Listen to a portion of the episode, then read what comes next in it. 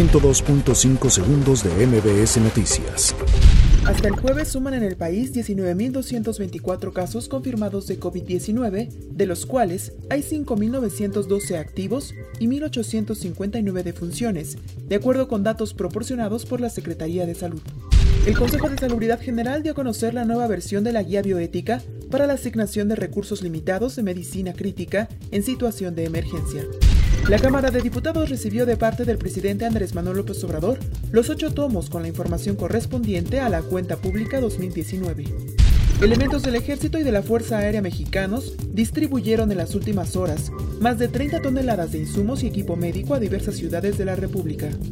El gobierno de la Ciudad de México amplió hasta el próximo 31 de mayo la suspensión de las actividades no esenciales establecidas en el tercer acuerdo por el que se determinan acciones extraordinarias para atender la declaratoria de emergencia sanitaria por causa de fuerza mayor.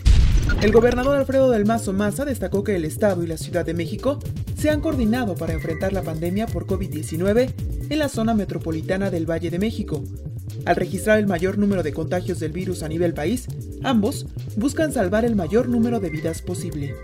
La progresividad de la pandemia COVID-19 obligó al sistema penitenciario capitalino a ampliar el turno en el reclusorio preventivo Varonil Sur, a efecto de que se cuente con mayor tiempo para recibir las puestas a disposición ante el Poder Judicial de implicados en algún delito.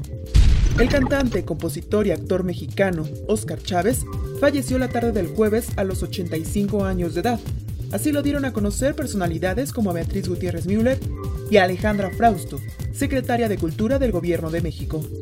El presidente de Estados Unidos, Donald Trump, dijo el jueves que su acuerdo comercial con China tiene ahora una importancia secundaria por la pandemia de coronavirus y amenazó con nuevos aranceles en Pekín.